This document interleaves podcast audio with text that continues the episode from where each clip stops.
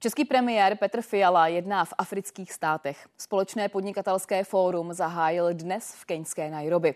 Vyzdvihl spolupráci v obraném sektoru nebo při stabilizaci keňské energetické infrastruktury. V subsaharské Africe stráví zhruba týden. Nepochybně my se musíme soustředit jako Česká republika na další regiony, musíme vytvářet lepší podmínky pro naše exportéry a e, proto je i v našem zájmu, aby vazby i vzhledem k tomu, jak, jak, je, jak, jak je Evropská unie v ekonomických záležitostech propojena, je pro nás výhodné, když existují tyto dohody mezi e, jinými regiony nebo zeměmi a, a Evropskou unii.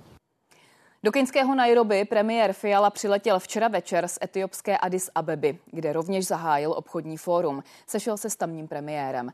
Setkání s keňským prezidentem ho čeká zítra. Co se naopak ruší, je jeho návštěva Nigérie. Ze země přišla zpráva, že není schopná zajistit odpovídající program. Diplomatické zdroje uvádějí, že nigerijský krok může souviset s českou podporou Izraele v OSN. Z Keni tak Fiala zamíří do Ghany a pobřeží Slonoviny.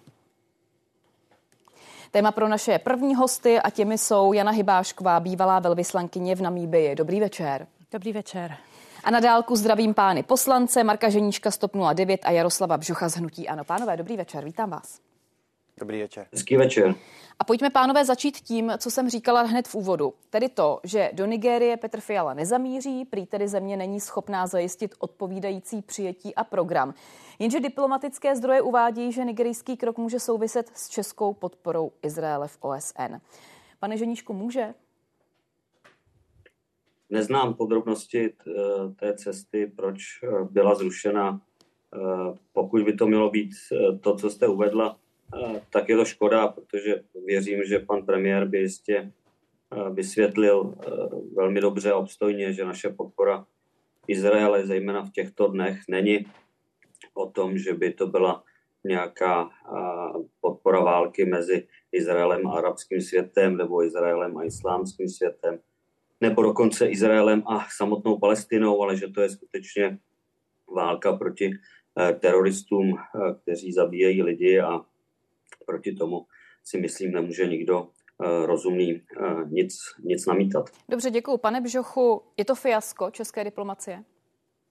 No není to dobrá vizitka, protože pokud bereme, že tyto cesty se připravují delší dobu, tak, eh, tak je zarážející, ta cesta se zruší a den předtím, než má premiér Fiala tam odletět. Nemusí to dle mého názoru souviset vyloženě s tím, jak postupujeme v OSN, ale můžou to být ty další věci, které jsme viděli minulý týden, ať už to byla ministrině Jana Černochová výzva k vystoupení z OSN, anebo také demonstrace na podporu Izraele, kde se vládní činitelé oblíkají do izraelských vlek. To si myslím, že nám mohlo uškodit. Už jsme jednu cestu mimochodem viděli zrušenou, to byla cesta pana ministra Síkely do Saudské Arábie a to si myslím, že ten vliv mít mohl. Paní Hybášková, a co míníte vy? Já jsem se dívala, že polovina Nigerijců jsou muslimové. Mohlo to sehrát roli? Já se omlouvám, já skutečně nemám aktuální informace, abych to mohla komentovat. A nicméně si myslím, že právě cesta pana premiéra je eh, poměrně dobrým poselstvím do těch států, do kterých tedy ta cesta míří, že Česká republika skutečně v současné době velmi vidí význam bezpečnosti a stability Afriky v těch jejich konkrétech a skutečně velkou součástí vlastně narrativu ve v těch čtyřech zemích je boj s terorismem, je podpora Afričanů v boji s extremismem.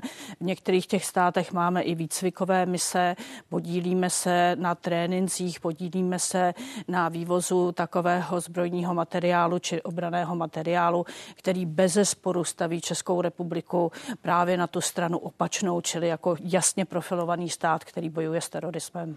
Takže má smysl podle vás, aby do Afriky přijel premiér středně velké země? No samozřejmě o tom není vůbec žádných pochyb. A my, kteří se dlouhodobě Afrikou za, zaobíráme a trávili jsme v ní části života, tak jsme strašně rádi, že konečně tato vláda eh, pana premiéra Fialy a také samozřejmě našeho pana ministra zahraničních věcí vyzdvihává Afriku. Česká republika má novou strategii přístupu k Africe, která konec konců není příliš známá veřejnosti, ale už ta čtyři slova, eh, která ji definují, definují. To znamená, že chceme Afriku stabilní, prosperující, ale zdravou a silnou. A třeba za tím zdravím se skrývá i taková věc, jako je třeba reprodukční zdraví. Tak už to dává nějakou silnou a vzdělanou. Tak to dává, myslím, docela ponětí o tom, že skutečně se o Afriku staráme. A řekla bych, že myslím, že by, co by mělo následovat, je zahuštění sítě našich zastupitelských úřadů v Africe, protože vlastně na jich od Sahary jich máme pouze osm.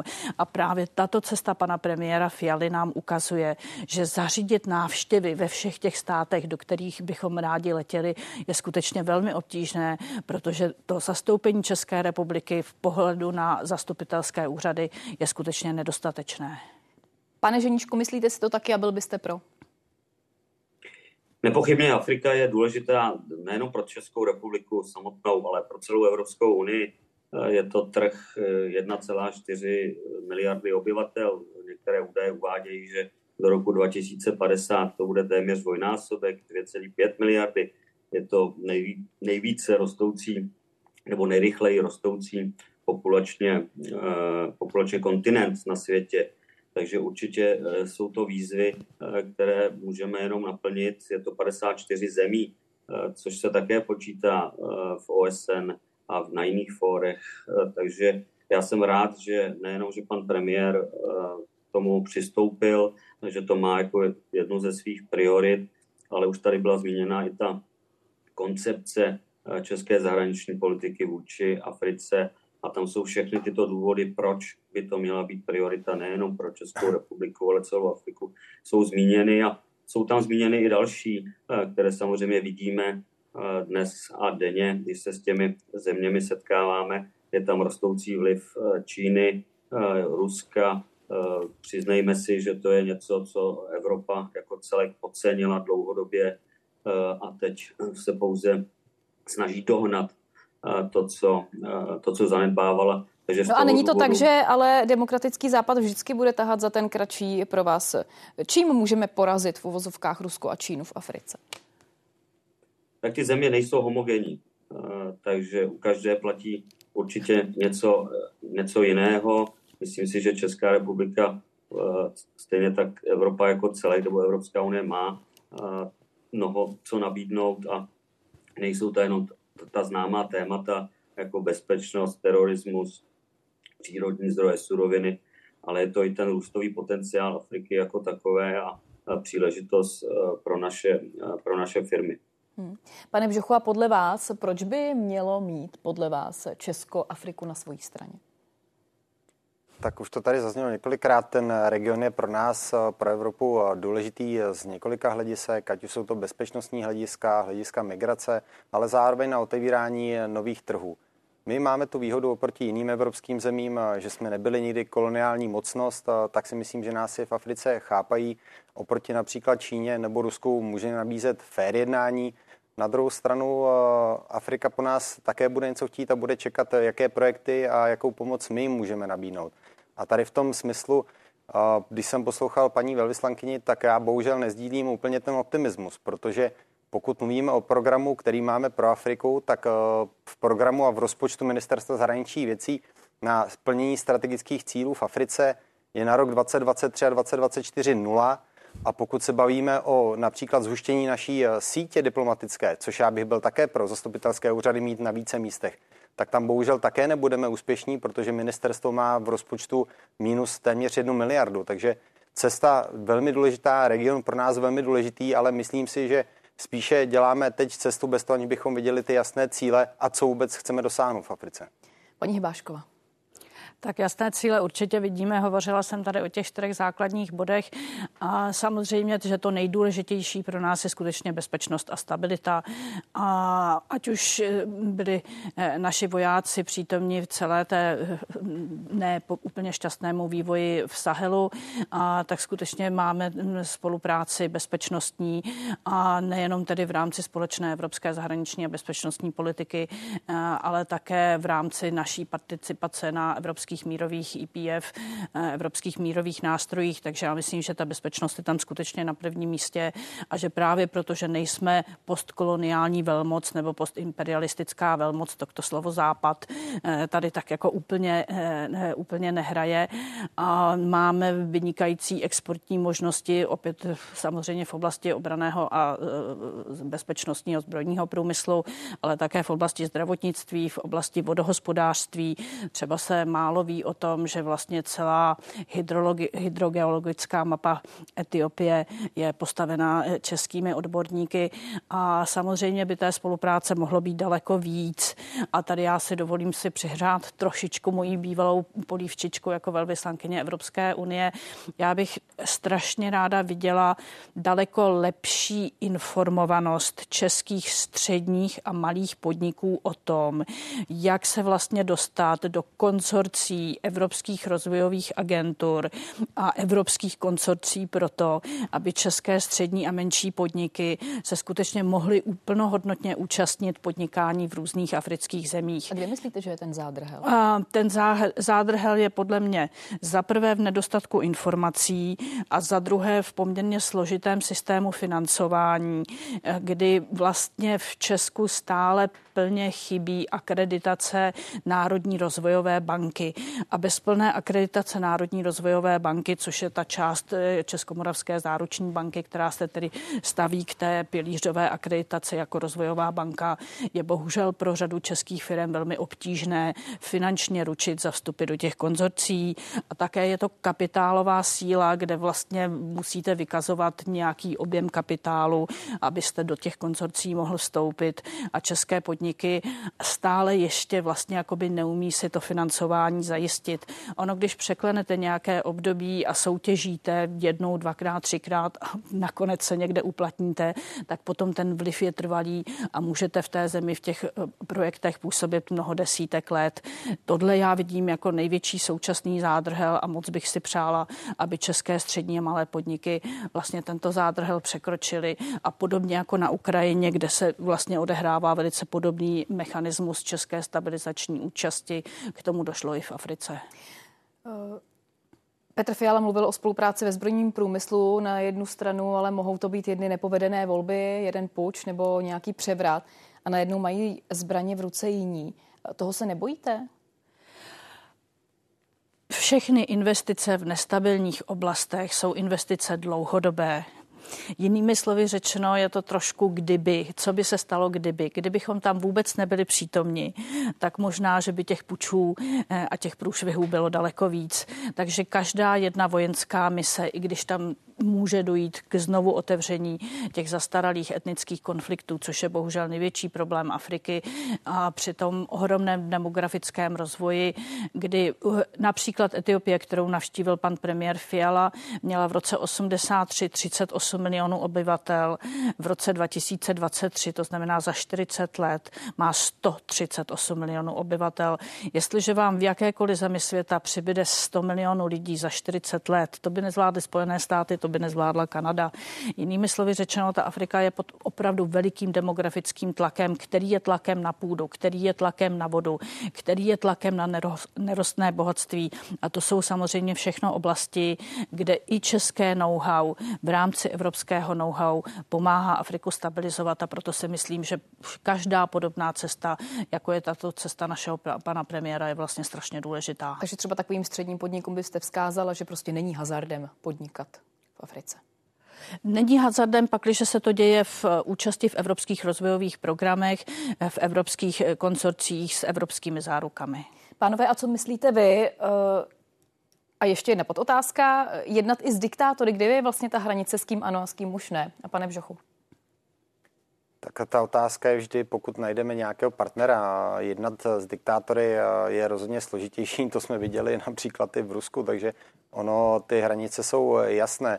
My a, i ta cesta pana premiéra se zaměřuje na země, kde se dokážeme dohodnout, kde máme nějaké, nějaké jistoty, nějaké záruky, když samozřejmě stoprocentní to není. to není nikde a tam, tam to samozřejmě smysl má a už to zaznělo. Afrika je prostě důležitá, je důležitá část, je to důležitý kontinent a už nejenom v té otázce té bezpečnosti, ale jednat, jednat s diktátory my určitě nemůžeme pomoct všude. Navíc Česká republika pokud nebude postupovat v rámci, nebude se snažit postupovat i v rámci Evropské unie, tak tu sílu má samozřejmě menší, ale důležité to je.